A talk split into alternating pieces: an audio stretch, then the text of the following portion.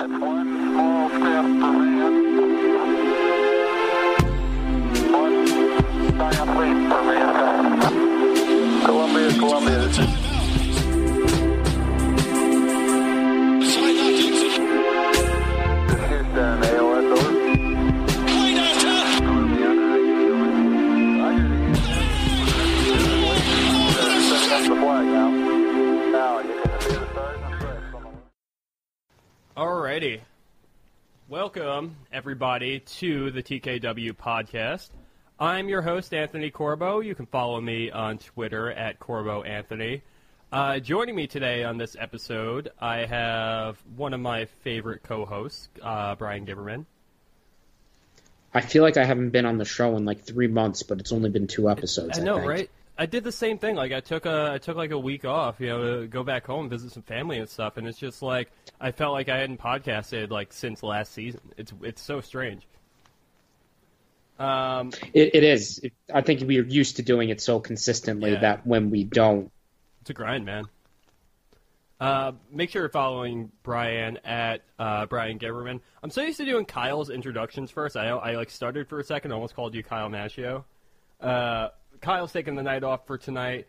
Uh, we are not going to get too much into uh, the game against the Pacers, in which the Knicks suffered another loss. But the main story here, what we're going to be focusing on, uh, the biggest thing to come out of New York this weekend is Le'Veon Bell is a New York Jet.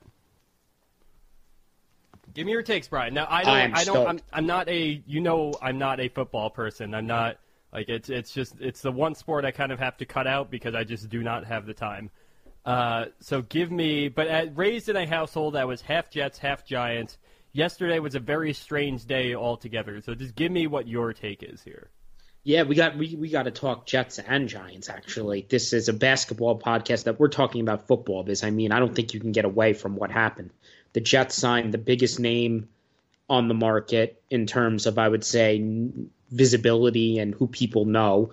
There's arguments to be made about how much running back matters in Levy, and so there is some criticism from people for the Jets giving Le'Veon Bell that contract. But and I'm not. I am actually like the degrees of which running back is overvalued in football is tough because I think basically any any position besides quarterback you can basically plug someone else in and for some reason we've put like such a heavy level of concentration on running back in those terms but we don't do that for other positions.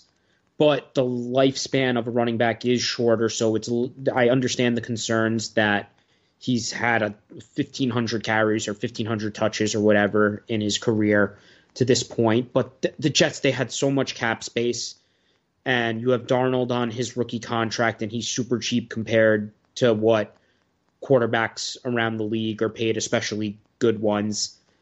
And they were so the the roster was it just needed talent across the board.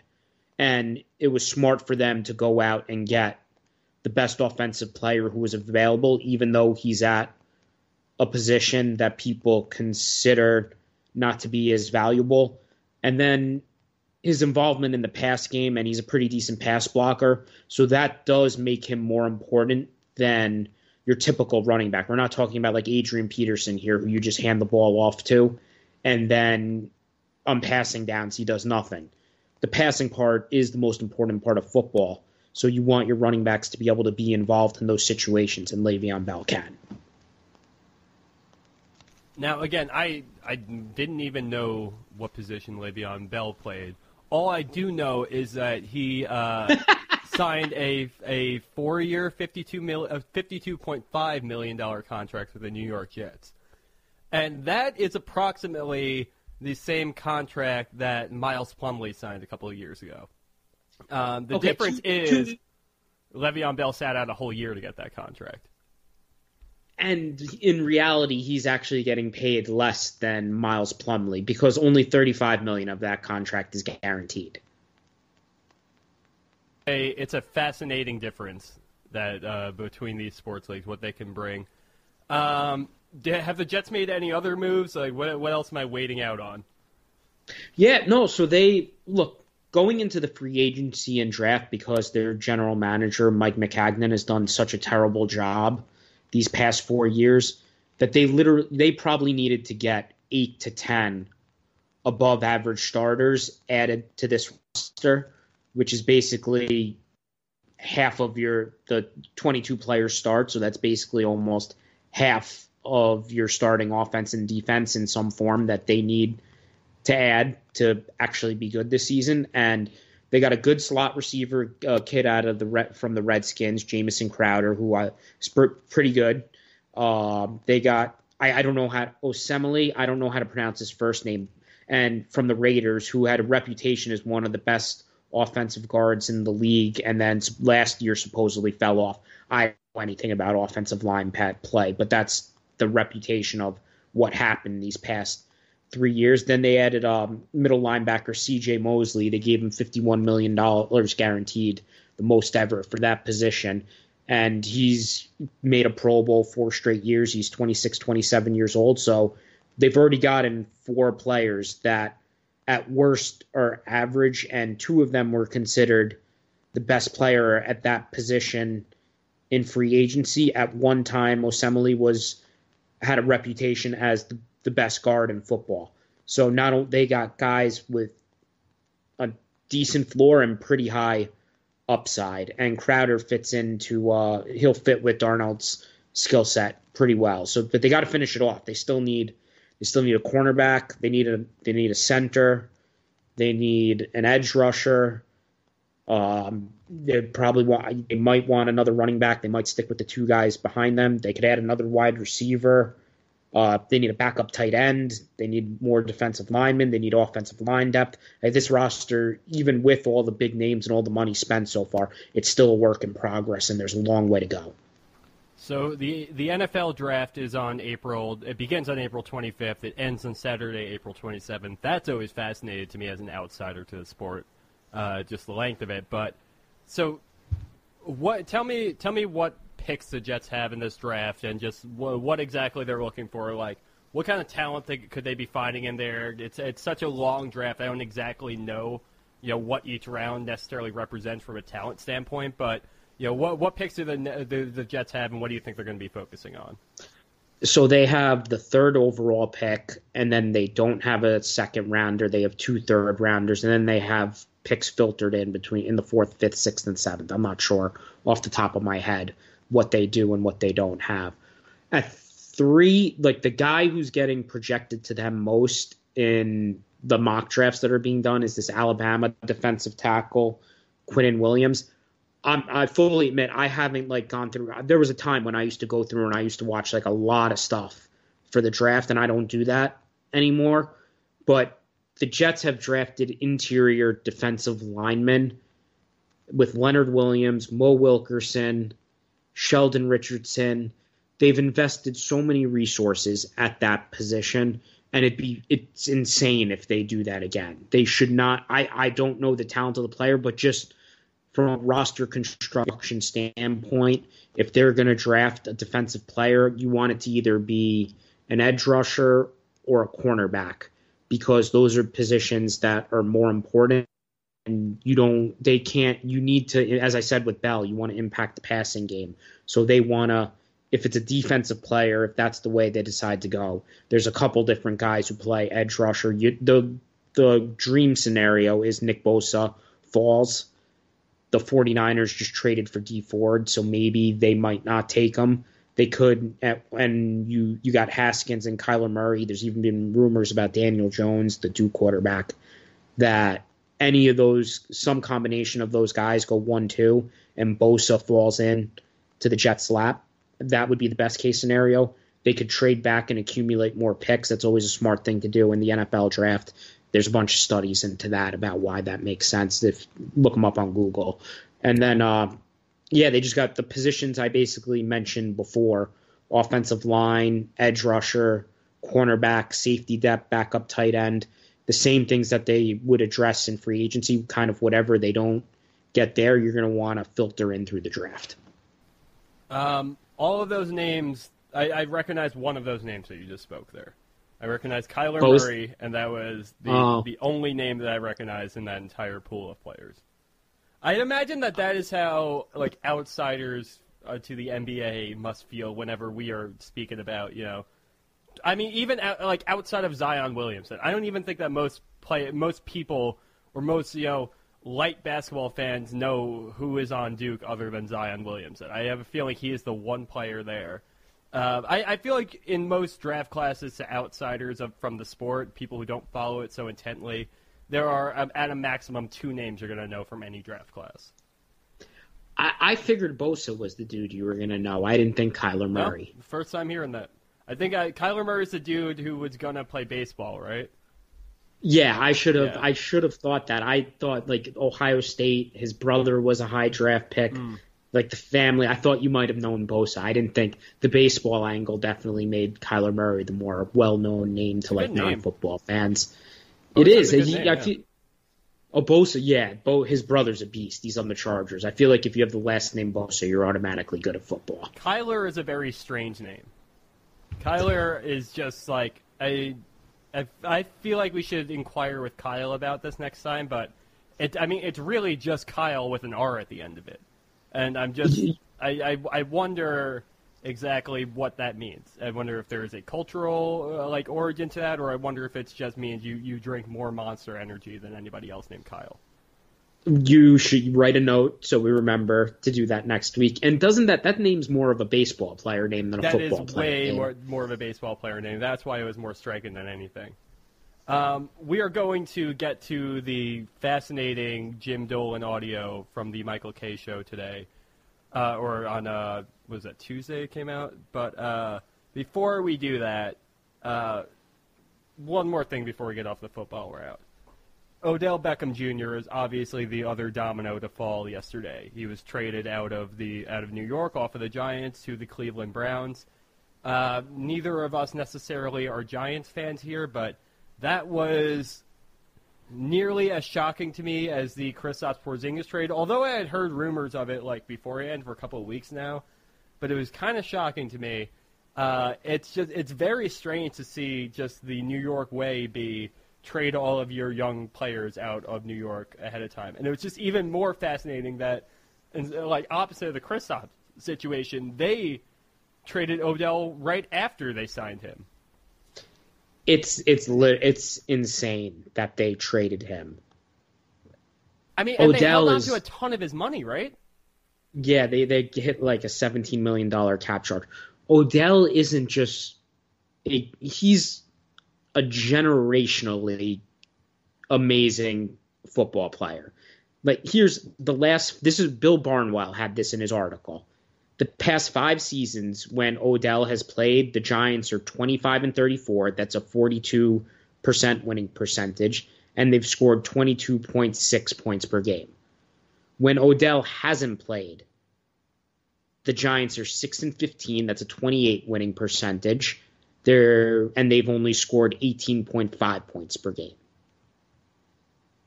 He has That's missed a lot of time though. That that is the knock on him, correct?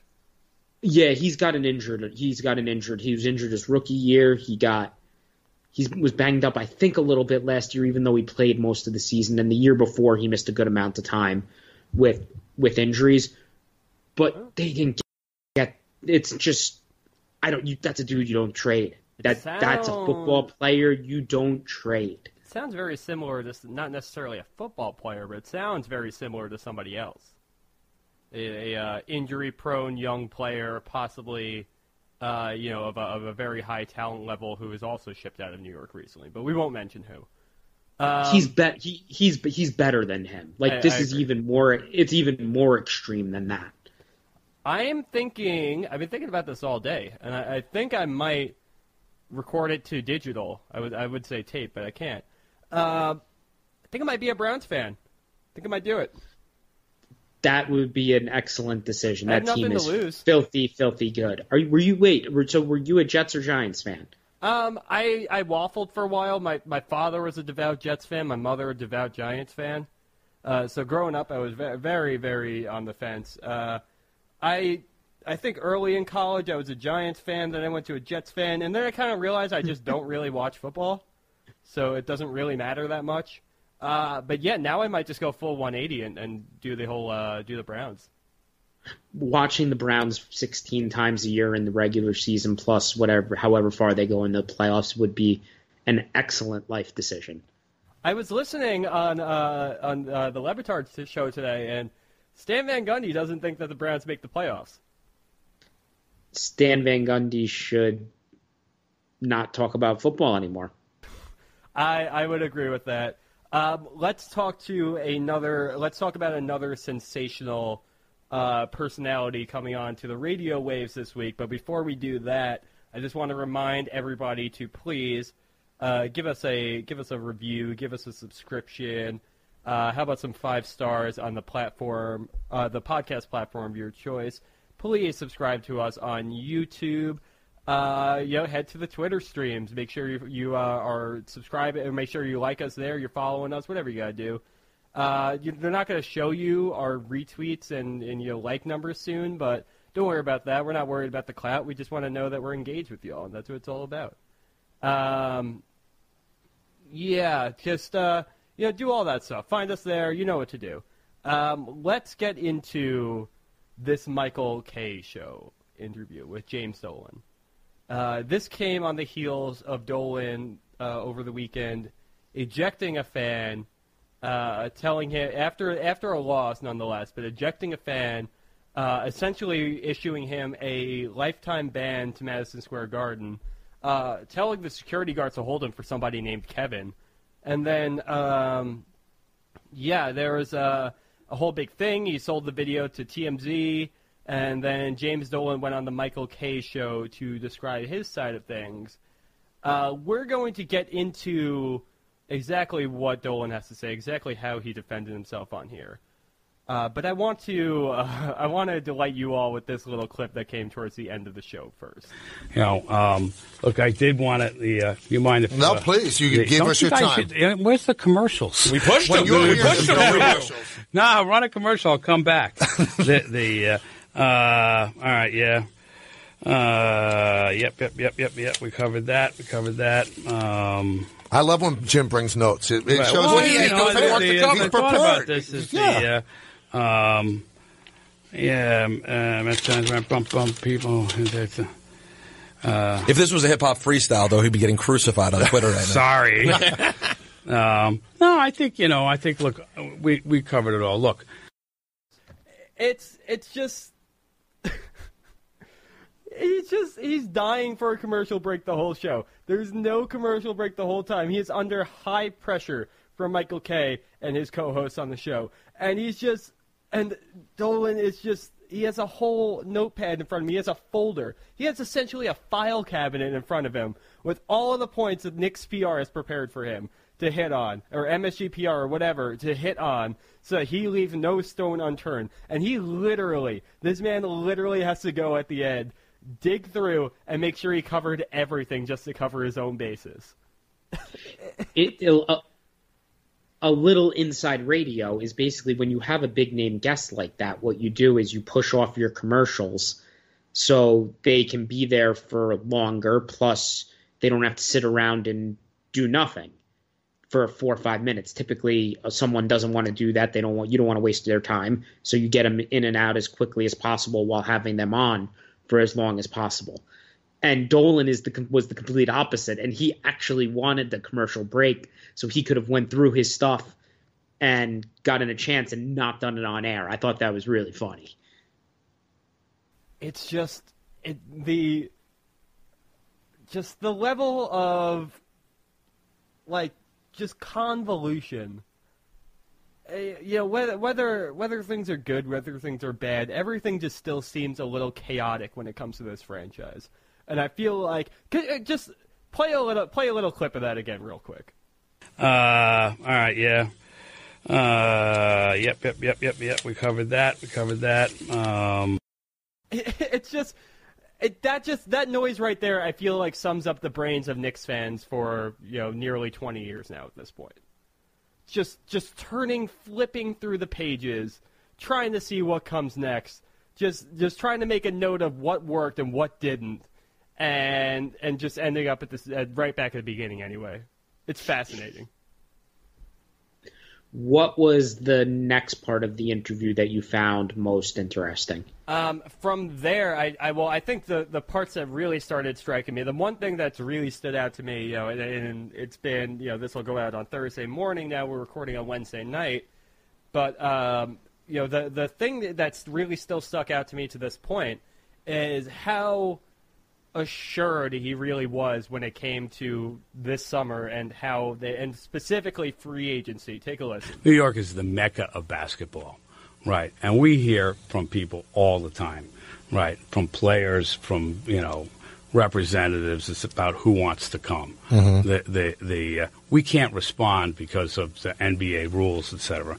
But that doesn't stop them from telling us, Right. They they and they do. They, they uh, and I can tell you from what we've heard, I think we're going to have a very successful off season when it comes to free agents. The the uh, and uh, you know the thing about the team now is that you know it's all it's very young. It's the youngest team in the NBA, right? The uh, and you take a look at at some of the players that we have, and they won't be the you know the centerpiece of the team. But as complements to the centerpieces of the team, right? We're developing them right now. So he just the way he speaks about it, just the tone in his voice is just he it's like he like he's giving you a hint. It's like he's saying that with a wink. I'm surprised he didn't actually wink on air. He shouldn't have done that. I know it, it's it's Tamper-esque, and the whole way that he keeps on saying, like he says it throughout the interview, you know, you can say it, but I can't. But it just seems like everything he's saying is with a you know a wink and a nod, and it's encouraging. It makes me feel good, but just I uh, just the the combativeness, the uh, you know, just it just really this did nothing to really dissuade the war between Dolan and the fans. You know, despite him trying to give us his little assurances throughout the whole thing. We um that would if we were doing the tea we're not doing the tea leaf segment just because this Dolan interview is so big, Right, but we're if we were just going to run that, this whole show. that that would just have been like Oh, dropping a giant That is it right bag. there. That's why we don't need to do that segment today because that is that is it right in itself. Oh If man. we, I mean, Um, I don't know if we're still if we still need to ride the percentage meter out at this point here, but we're getting pretty damn high at this point. Like we are, we're really, really, really getting to the, the high percentiles on, on where we think you know how how assured we are of Kevin Durant coming to the Knicks. Man, what And a a point guard of some sort. what a disaster if it doesn't now. What? Uh, let's uh, real quick, and we'll get right back into this real quick. I, I- I heard something today. I forget who who it came from, but do you think that Kemba might actually be a little bit more likely than Kyrie?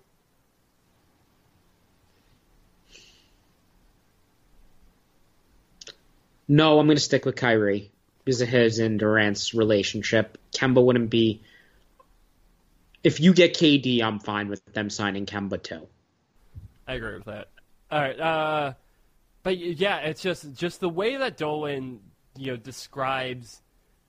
It's. It, I mean, he gives the same answer for just about everything. You can tell he's prepared. You know, obviously prepared with his notes, but you know, it, it just he it just really makes you think that he knows more than he's letting on to. This whole thing has been about you know this whole back half of the season since Christmas Day pretty much has been you know about media members or or rather in you know media members and inside insiders to the Knicks letting us on to you know we know a little bit more than you do, but once you know, oh boy, you're gonna be you're gonna be happy. Um, it, it's I yeah, it just still feels like we're stirring the pot up a little bit too much, and something has to boil over before it gets a little bit better. It's it's nuts how open. It just seems like everyone knows, and everyone is just saying it out loud. And I, the info is coming from somewhere, and if this doesn't happen now, look, I'd be frustrated. I think it would be so incredible if it didn't happen this point. I would laugh more than be angry. It's yeah, it, it's like I mean, I would still be angry. There, I mean, I think you're going to see this might actually be the breaking point for a lot of people when it comes to to Knicks fandom. I, I think that this might actually be the thing where it's like, you know, you got you sold off Kristaps and essentially got because I, I, I still think when it comes to the Porzingis trade, people aren't necessarily considering what we tangibly got for Porzingis as being the haul.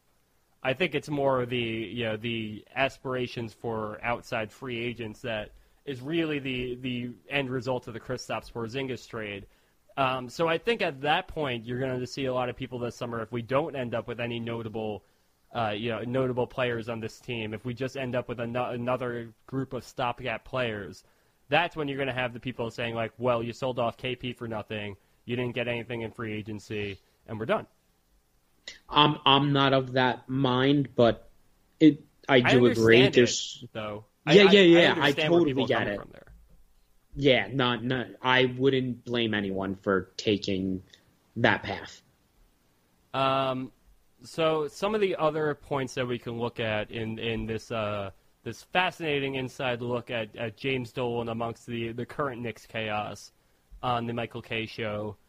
Um, let let's take a look at just him addressing all of the the rumors on him selling the team that were coming around last month and just just where that's where that is right now. On the last podcast, Kyle and I spoke about you know just how sensitive it seems like Dolan had become at this point. You know, just how you know how he's reacting to things. It seems like he's really bothered by the sell the team comments. And honestly, I don't think that his appearance on Michael Kay really did anything to to you know distract from that at all. You know, here's what he had to say about where his position on the team is right now.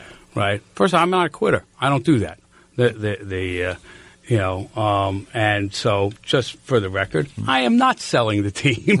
the, the the and I am not quitting, and neither is Steve, and neither is Scott, and neither are any of the players. We're going to keep coming there. We're going to keep playing. We're going to keep developing and working and doing what we think. And be honest, most of the fans get it. They really do. And and probably the best example, the best proof of that is, you know, is you take a look at our record and then take a look at our, our attendance. Right. We have, you know, almost full houses for every game. A team that's 13 and 52. Mm-hmm. Right. The, the, uh, you know, I don't think you've probably ever seen that in, in the NBA. So he's saying, you know, pretty unabashedly, I'm staying. He said the fans understand their plan, but he is not going anywhere, as he says. He is he is selling the team. He just stopped shortly of saying that he's not selling under any circumstance. But, you know, he he is at this point, like he, he seems committed, he seems like he wants to see it through. And yet I still don't quite know what his level of, of involvement will be moving forward. In what sense? I mean, like, I, I, I don't know if we're going back to if like moving forward now. Now you see everything that's happened so far. You see the fan response that when it you know from the whole sell the team comments to just the you know the the uh, you know just vitriol that's thrown his way. You know on, on on a daily and weekly basis from from Knicks fans and a yearly basis really. Just they're very frustrated with him, and it seems like fans tend to be very frustrated with Dolan, regardless of how involved he is with the team. Uh, so I don't know what how he handles that. I don't know if he goes back to the you know Isiah areas, uh, you know, time where he was functioning as a as a you know like a a proxy for a president of basketball operations at a certain point, or if he is going to go to the Phil Jackson day where he totally stayed out of it and uh, you know was pretty quiet for nearly you know two years. Um, I just, you know, what what do you think becomes of of where James Dolan will be, you know, his involvement with the Knicks after, say, this summer or even this summer? Well, it depends. Do we believe what he said on the Michael Kay show or not? And here's what he said about that exact topic with when Kay asked him, or one of the guys asked him, if his role has changed since Phil Jackson has left.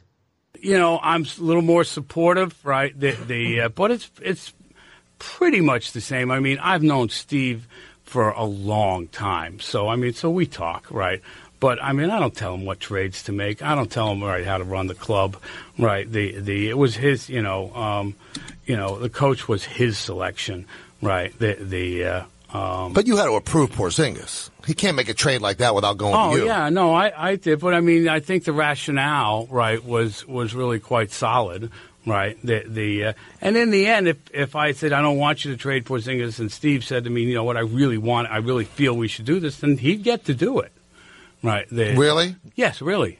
No, because look, in the end, I recognize, right, but Steve Mills, right, Scott Perry, they live, breathe, eat basketball their whole lives, right? The the, the uh, um, they're smart guys, the the uh, and I think they know what they're doing, right? I do not live, breathe, eat basketball. I'm much more of just a fan. You ask me why I sit where I sit, because I'm a fan, right? They're the best seats in the house for a fan, right? The the uh, um, so, you know, if they're like, no, Jim, we think this is absolutely the right thing to do, then He- they're off to do it. Anthony, I think I, I'm going to take him at his word there. I really, I don't know why, and it could end up making me look like an idiot, but I think what he's saying to this point through Phil and how he's been with Mills and Perry in charge is that he's let these guys make the basketball decisions. And I listened to him and I said, him admitting that he doesn't know anything about basketball, I find comforting in a little way because that that's showing some He said that before, but yeah. Yeah, it it shows some self awareness, and maybe three years from now I'll look like an idiot, and he's been involved this whole time, and he was the one pulling the strings. No, I and don't he think traded K. But uh, but right now, I'm I'm taking him at his word, and I believe that he's staying out of it, and he's letting the basketball guys do the basketball things. I don't and think I hope that that's I'm a poor take to have. I think that, that I think that's actually more correct than you know the other side of things. I think, and you know why I think that I think that you're sound in thinking that is because he did admit that you know when something big does go down, you know he is absolutely consulted. Like when they did want to trade Kristaps Porzingis, both times, both the you know we'll, we'll get into that a little bit more, but you know, both times that they, that Kristaps Porzingis' name was, was brought into the trade conversation, both the time that he was not traded at the at the 2017 draft and when he actually was traded at this deadline, uh, it, you know, he he mentioned that he needed, you know, he vetoed one of it, and then he, you know, they came to him later and they said that, and you know, he he then okayed it, but he also said that if Steve and Scott wanted to go ahead and trade Porzingis, you know, and he said no ultimately they could still do that if they wanted to because it's their call. They run the team. I, I, I tend to agree with you more than I disagree with you on that. That I, I think that Jim Dolan, for most intents and purposes, stays out of the the day to day basketball decisions, but absolutely wants a at least a voice in the long term planning. Yeah, he just wants to be kept abreast of what is happening, and him signing off on big moves. I, that's just the reality of It's any what happens. Yeah, that's any owner, even the most uninvolved owner. They they have to sign off on stuff that Right. go. There's certain things like they're not signing off on signing the 15th guy if they're not involved. Right. An owner But is even not in- an owner is not just a job title. Like literally, he owns the team. You know, he in a, in a group of stockholders, but you know, or shareholders. But he he owns the team. Like it's these are you know this is his you know primarily his investment here. So when you're going to move a major piece, you know, I'm, I'm this is obviously you know an athlete and a player we're talking about here. You know, but but ultimately this is uh, he plays a role in this larger organization that Jim Dolan owns. And you know when that kind of changes, when that player is no longer going to be with the team, like that is something that you don't want your owner finding out through the news. Yeah, I don't think that would go over too well. Imagine if Dolan was just chilling at home and he turned on the TV and he saw Porzingis got traded. Yeah, it's. I, I mean, I don't even know if that makes a headline on Fox News for him, so I don't know. But uh, so let's get into the let's get into the Phil Jackson side of things a little bit here.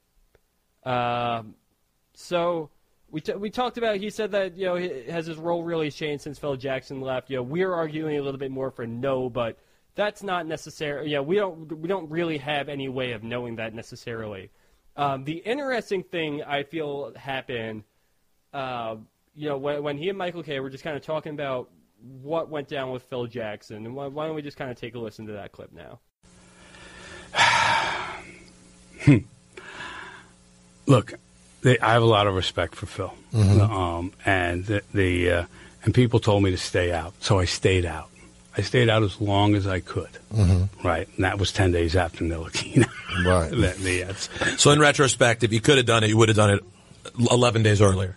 Well, I, you know, look, I think you know we don't know how good Frank's going to be, right? The the and who else would they have chosen, right? I don't have that information. Right? There are also rumors that he wanted to trade Porzingis and you didn't want to. he did Would it have been a better deal than the one you guys eventually made?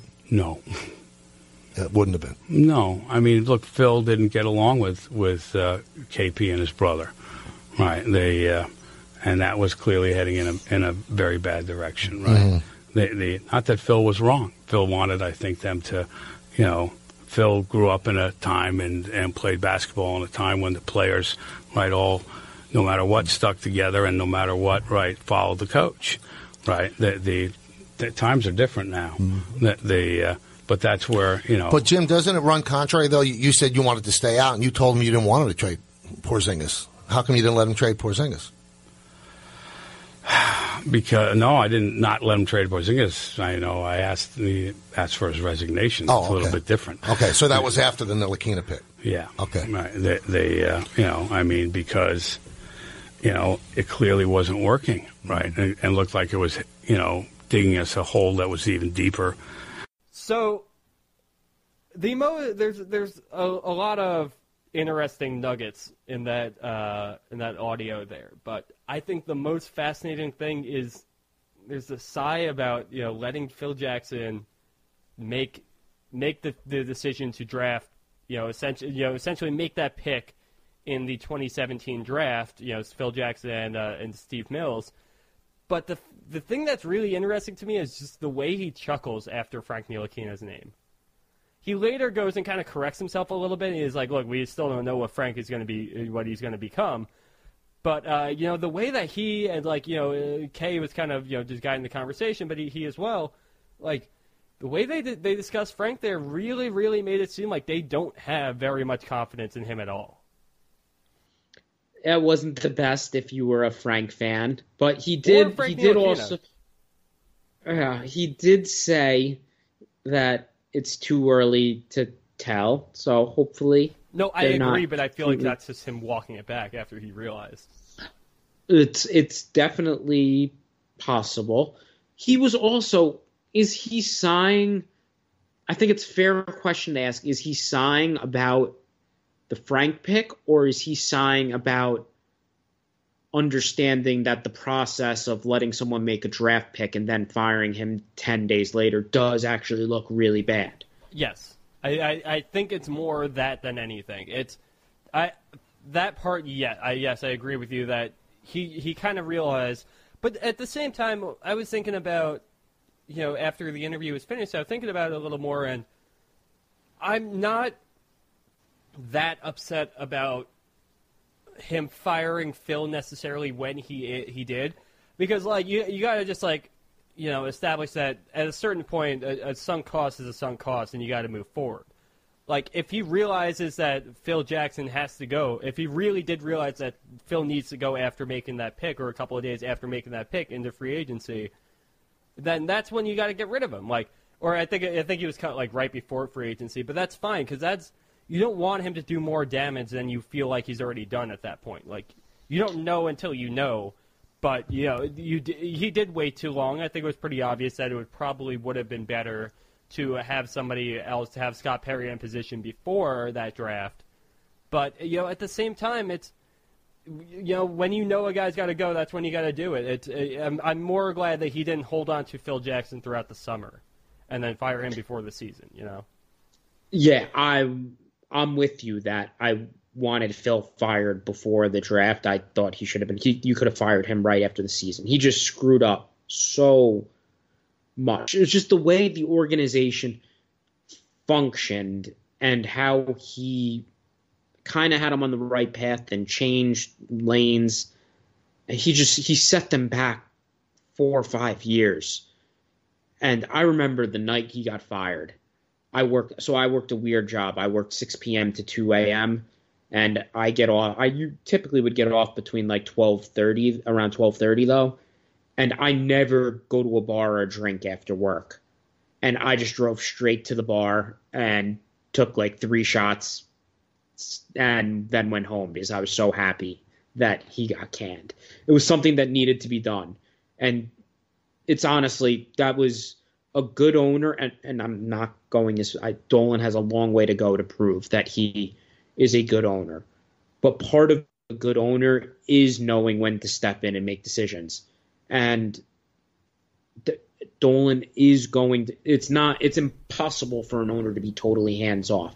So when he does something right, he does deserve credit. And that Yeah. one, even though maybe the timing wasn't exactly right, he got rid of a guy he needed to get rid of because Phil Jackson had turned like the Knicks were have already been a pretty big laughing stock, but like he was making it even more extreme.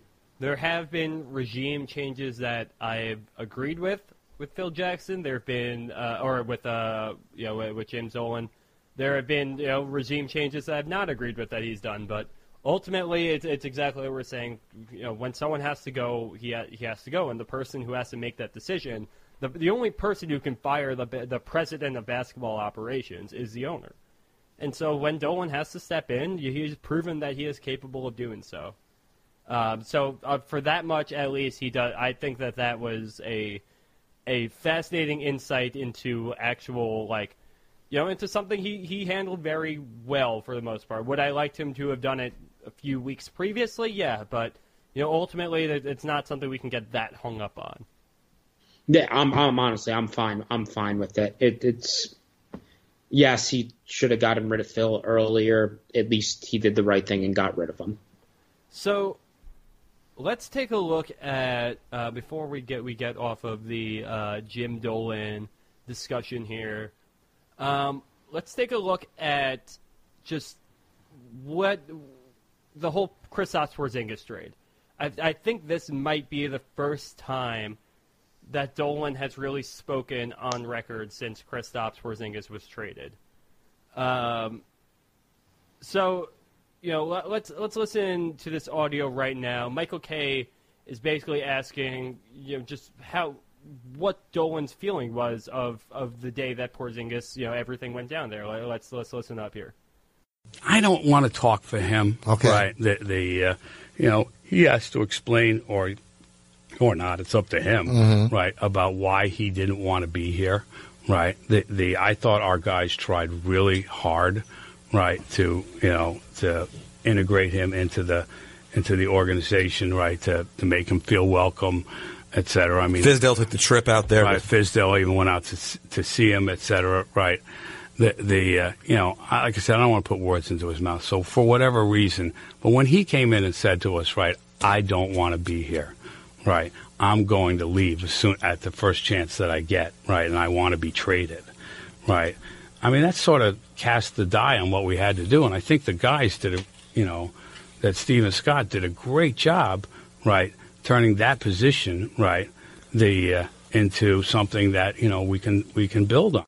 So, you know, he asked him if he was worried that, that Porzingis didn't want to be with the organization anymore, more, and he kind of deflected and he said it was more of you know something for for Steven Scott to handle. But you know, it seemed like that was a moment where everyone has been generally on the same page with each other there, where you know it's like you know, it, Chris Oz pretty much flat out said, you know, I don't want to be here anymore, and then they you know Dolan let them make the move that they wanted to make there. Um, I, I think that this is more emblem. This isn't really so much to do with Porzingis, but the whole the situation where it's kind of a doomsday scenario that day for the Knicks, and it certainly felt like it for us. Um, they seemed to be pretty on the same page in that moment. The you know the three of them, Scott Perry, Steve Mills, and, and Jim Dolan, and ultimately they were able to extract you know a pretty good value. And and it's something also just to touch on you know the the clip from the last segment that they asked him flat out if if they thought that they would have gotten more value for Porzingis trading him, you know, last summer or or when Phil was there versus uh, you know versus right now. Dolan said no, pretty unabashedly no. I tend not to agree with him. but I do like the fact that they were all on the same page at this moment. I feel like they did get the best offer they could get for him. There's no question the Knicks' messaging about the KP trade is organized and they have all their T's crossed and I's dotted. I might have said that in the wrong order, but whatever. Yeah, that's stupid saying. No, you got it. And did I did I get it right? Yeah, okay, no, did it the right way. Okay. I should have said you uh, dot your T's and cross your I's. right, that's what I tend to go with. Agent of Chaos. but so their messaging is very good with it and they've stayed on like they've stuck with the bullet points they came up with when kp finally does talk about it it's going to be um i'm curious to what he has to say about the whole situation and i have a feeling it's going to be much different bullet points and a much different message and who to believe there. I'm guessing it's going to be somewhere in the middle, but I don't think the Knicks are going to look as clean in all of this as they're trying to make it out to be. I mean, that's a good point. We do know that, you know, the the organization as a whole, te- you know, they tend to. There are talking points that they have stood to in the past, and that seems to be, you know, it's been oftentimes fairly difficult to extract information out out of, you know, the insiders there or or the front office or whatever you know staff we're talking about here, but they they are, but just the fact of the matter is the results kind of back it up, right? The res- you know what they did manage to get from from the Mavericks. You know they got the two first round picks and they got Dennis Smith Jr. out of it. Like, you know they're not the best picks necessarily in the world. We're not talking you know high lottery picks here, but they still have value. Whether that's actually the Knicks making the picks or they trade them. And Dennis Smith Jr. You know he's had a lot of flaws since he come over here, but is you know a, an upgrade from what the Knicks have been building with so far, and potentially could be a longer term piece, or again another trade piece that the Knicks could potentially use down the road. So it's like, I I I agree that it might be a, a you know this might be more messaging than it is necessarily everything going down as smoothly as it appears to be. But you know when it, the when it comes down to the uh, you know where the proof is and everything, it's I'm not upset about how that trade went down, and I think that you ask most fans at this point, or even you know, you you ask around Twitter or anything like that, you you see most people are generally pretty happy with the haul, and the blame for the Porzingis move doesn't fall on the Knicks side of things. The blame so far has pretty much entirely fallen on Kristaps himself. Oh yes, I people have been super hard on KP. I don't. I think it, I don't really have the animosity towards him that other people do, and I've I've felt that way It's since fun though. The beginning. Yeah, I get it, and having fun and being a fan, that's fine. But I just like are, we're killing a guy for wanting to get away from the Knicks. Well, why? What have the Knicks exactly done to earn the trust of someone? But I mean, I'm here rooting for him, so it, it is what it is. But like, I'm just not gonna. I I hope it works out. I don't really hold anything against KP. Like, if him and Luka go on and be really good, that that's I am. I don't care. That's fine. just to distract a little bit from that, I'm having a little bit of bad breakup syndrome with KP, and I think that Knicks fans in general all are. Like there was some video of him uh, going around with the Mavericks, uh, you know, him talking like on the sideline of a Mavericks game the other day. Uh, apparently, he's participated in a full contact practice with with the Mavs now at this point. So I'm ha- like I I feel myself trying to avoid all of that at all stakes because I just don't want to think about it. Uh, I want it as far out of my mind as possible. Uh, but yeah, it does invoke a little bit of pain. I'm not totally healed yet, but uh, oh, you know, overall, when it when it comes down to it, I feel like this organization acted competently. I don't know how much of that is uh, to you know Dolan's credence necessarily, but you know we we have placed faith in this front office, and it hasn't been all roses so far. There have been some missteps, and that's to be expected. Anytime you have you know people who are put in a high position to essentially take gambles. But uh, ultimately, I feel like this situation was handled swiftly, and uh, you know ultimately, I think we got a decent return there. there's two aspects of this Dolan interview that we're not going to use sound on, but I do think we need to acknowledge and mention. So you had you've brought it up a little bit the incident that happened that led to the fan getting kicked out and the stuff with the New York Daily News. And I'm just gonna I'm gonna be flat out honest and why I didn't pull the audio when I went through it. I just I don't care.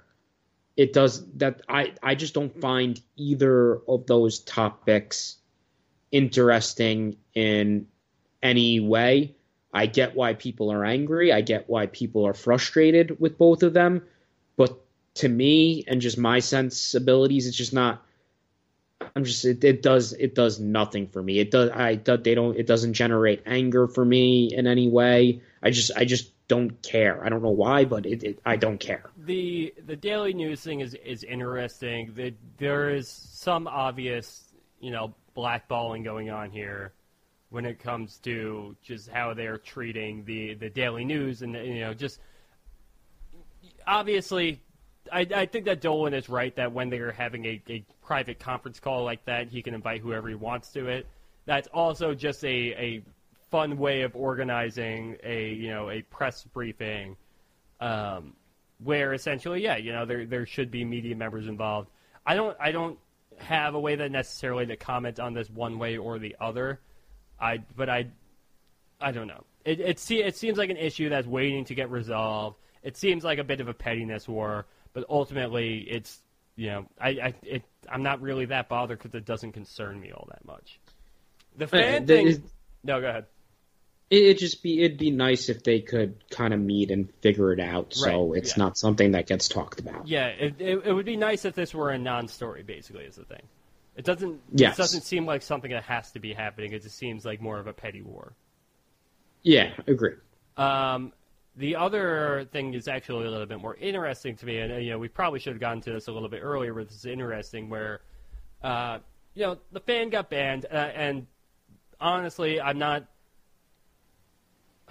I, not necessarily for the fan getting. I wasn't for the fan getting banned initially. I was, you know, obviously he was yelling at him like the guy from the Jazz game deserves to get a lifetime ban you know, the dude who's selling sell the team at Jim Dolan after being the worst team in the league for 18 years, you know, or over the past 18 years, that that dude doesn't necessarily deserve a ban until you hear what James Dolan has alleged here. Now, you know, he alleged that he was uh, he used the word ambush several times in this interview, um, and he said that the the fan and from what the uh, Michael Kay show corroborated was that they saw footage of um, you know, these fans kind of following Dolan throughout the arena and then waiting for him to get to the exit point he was going to take and getting into the stands there and chanting, you know, sell the team at him. You know, so they're they're essentially trying to say, uh, know, he's trying to say like this thing was planned, this was ambushed, and that's why they got the lifetime ban. It's a little bit of conjecture theory to me at this point, where he's just kind of you know just trying to work a story around it. I don't know if ambush is really the word I would use here. It's just it seems like a bit of an overreaction still, but I don't know. What are, what are you going to do? You know, overall, it's still this still is just a story that I would rather go away and be nothing than I'm really all that outraged about. This is how little I've cared about this. So what? There was a video posted on TMZ or something is that yes. what happened? Well, the, the, thing was, he said that immediately after they sold the video to TMZ, you know, the video that everyone has seen that you know of the. I haven't. This is what I'm asking. I haven't okay. seen the video. I haven't even watched the video. So what did so, the video have? Okay, so basically, you had you had two fans. Uh, in the stands, they were basically like Jim Dolan was exiting through one of the tunnels, like one of the you know to the like just behind the basket to the side a little bit, and the fans were in like the second level, just behind the basket and you had one dude who's holding camera, and then you have another guy who's kind of chanting more so. So you have you have like essentially a cameraman and a guy on a mic there, and he's just yelling towards Dolan as loudly as he can, "Sell the team." Uh, and I, I don't know if Dolan spotted him beforehand, but then Dolan, you know, comes up to me and says, "What'd you say?" And the fan goes, "Sell the team." And uh, and Dolan essentially says, "You want me to sell the team? How would you How would you like it if you watched all the games from home?" He go, and the fan goes, "Why? Why would I do that?" He goes, "Well, you know that's rude." He's like, how would how would you like it if you would just watch all the teams at home because you're not coming back here or, or something along those lines. and uh, and he's like, Good he's like, content. what? Yeah, and then Dolan yells to his starts walking away and yells to his security guard, "Hold him for Kevin. Hold him for Kevin." I don't know who Kevin is, but I'm assuming that's the person who is handing out lifetime bans in Madison Square Garden. I don't know if there's a guy whose job it is to only hand out lifetime bans at the Garden. We're just finding out about this now. So Kevin, if you're listening, you know, don't be coming for us. But uh, yeah, I, I but that's essentially what happened there. And then it's apparently right after that video is taken, it goes up live on you know whatever media source or TMZ. I don't know too much about that angle of it all. I haven't seen it on TMZ myself, but uh, you know that that basically Dolan plays a little game of connect the dots on, on the Michael Kay show where he says, you know, these people followed me, they ambushed me, you know, behind several barricades, and uh, you know that's why he handed out the ban to them, and then it went up live, you know, just moments later. Do you think people are going to chant at Dolan on Oh Sunday? yeah, oh yeah, because Are people are people really that angry about all this? Um, I feel like people are just more mad in general. Like I don't know if it's necessarily, you know, I, I don't I don't know if it's necessarily that they're mad about this. I think it's just more that they are you know angry because the Knicks have won 13 games this season. Can we not do And this we're watching like Kevin Knox before shoot 35, this? you know, 35 percent on the season has been our highlight. Can we not do this before the summer? Like, can we just can we just wait? Like, can we just chill? That for- is the problem. Give here. me- like that is really me- that's the subject Yeah, of give- this whole thing. That that is Can- yeah. The, the, whole the whole reason why people are so upset about this, and the reason why this why the reason why people are so frustrated at this moment, because things are really lining up to go well right now. You know, people aren't necessarily watching the games as closely right now. People, you know, aren't as concerned about the on-court product because since Christmas Day, all the talk has been that Kevin Durant and Kyrie Irving are signing with the Knicks. And, you know, all we've heard since that initial rumor came out was, you know, people saying, well, just wait, just hold on, you know, we'll see what happens. Uh, and it's all come with a wink and a nod, as Dolan has very, you know, very non-subtly did on the Michael Kay show. But things like this are only going to cause, you know, distortion and friction become between that being a fantasy and a reality. So, you know, that I think that's why people are so frustrated right now is because like things are lined up to be better than they've ever been. Um, in a long time. The things better than they've been in over two decades at this point. And, you know, s- a- so- this mi- something so minor as banning a fan for life could reasonably come between that. And that's why people are so frustrated. is the best way, if that's your concern, to voice that frustration, shitting on the owner right now when he's gonna be a part of this, whether you like it or not. Can't we just get like just my plead for anyone who listens to the podcast? Can we not yell at Dolan right now and just wait a little bit? You can yell at him if this summer goes badly, but not right now. Yeah, I mean, it's just uh, I we we can yell at him this, but like at the same time, you know, fan, this is fans go to Madison Square Garden. They're still paying you know, upwards of a hundred dollars per ticket, and Well, I mean that's their own stupid fault. no, I know, but they're there for entertainment. and as Dolan, as Dolan has said, you know, in this Michael Kay interview, you know, they they come for you know to get entertained. They come for a good time. He wants everybody to have a good time at Madison Square Garden. Honestly, at this point, you know, when the Knicks are getting blown out by 20 points and it's not even the second quarter yet, the only way you're going to have a good time is by you know yelling your frustrations at, at your owner who has you know, under, you know, whether or not it's his fault necessarily or not, this team has underachieved for years, and he is the person who puts bring this product to, you know, our eyes and everything like that. So, you know, you have the right to vo- to voice your frustrations. The- The fans have the right to protest this even happening in the first place. So I can't necessarily be that mad about it. But yeah, this could also be a tumbling rock syndrome, where you know th- this you know, th- this is just going to grow bigger and bigger over time. It's just going, to, you know, whether this needs to die down before it becomes a real thing. How, how many games are left in the season? I don't even know. There are, uh, what are we at right now? We are at game 68, so we got 14 left. Go to go to the movies, binge watch a TV show. We'll tell you what happens in the game, so you don't have to. Uh, what else? The, go outside. It's nice out. It's like March, right? It's got to be nice. I live in Arizona, so it's nice here. I don't know about you guys in New York or in Chicago and stuff. Dude, we just had But our yeah. first day above 50 degrees today. In Is like, that late? yeah, like in like literally, yeah, a very very long time. I was very upset because it was windy here today, and it felt like low 60s. Unacceptable. Very much so. Um, all right. Well, I, I think that's all we got for you necessarily today on this podcast, and I say that because I just spilled a bunch of wine on my desk. Uh, I heard that's the noise. that is the noise you just heard. Yes, everybody. a little inside, uh, some more inside radio for everybody. Did you break anything? No, I didn't break anything. I just it just spilled the wine itself, so I have to clean all of that up. Um, fucking. You, I was you wondering what You that can't. was. You can't make this shit up. No, it's like so. No, I wouldn't have guessed. I wouldn't have guessed spilled wine. I thought it was like you pushed the button and it made like a weird noise sound. Did you spill it in the glass or was it at the actual bottle? What did you no, spill? it was in a glass. I'm, I, you know, I'm I'm classy. I don't drink it right out of the bottle. But uh, you know, it's it's just you know now it's seeping into uh, you know my bones and shit. So uh, okay, we can have to. yeah, before before we go, uh, really quick, make sure you guys are all heading to the knickswall.com. Um, Harley Geffner has a piece out right now about Frank Ntilikina coming back to the team and what he could possibly show in his last few games as soon as he's healthy. Uh, Mike Cortez has the fourth edition of the draft board up, came out earlier this week.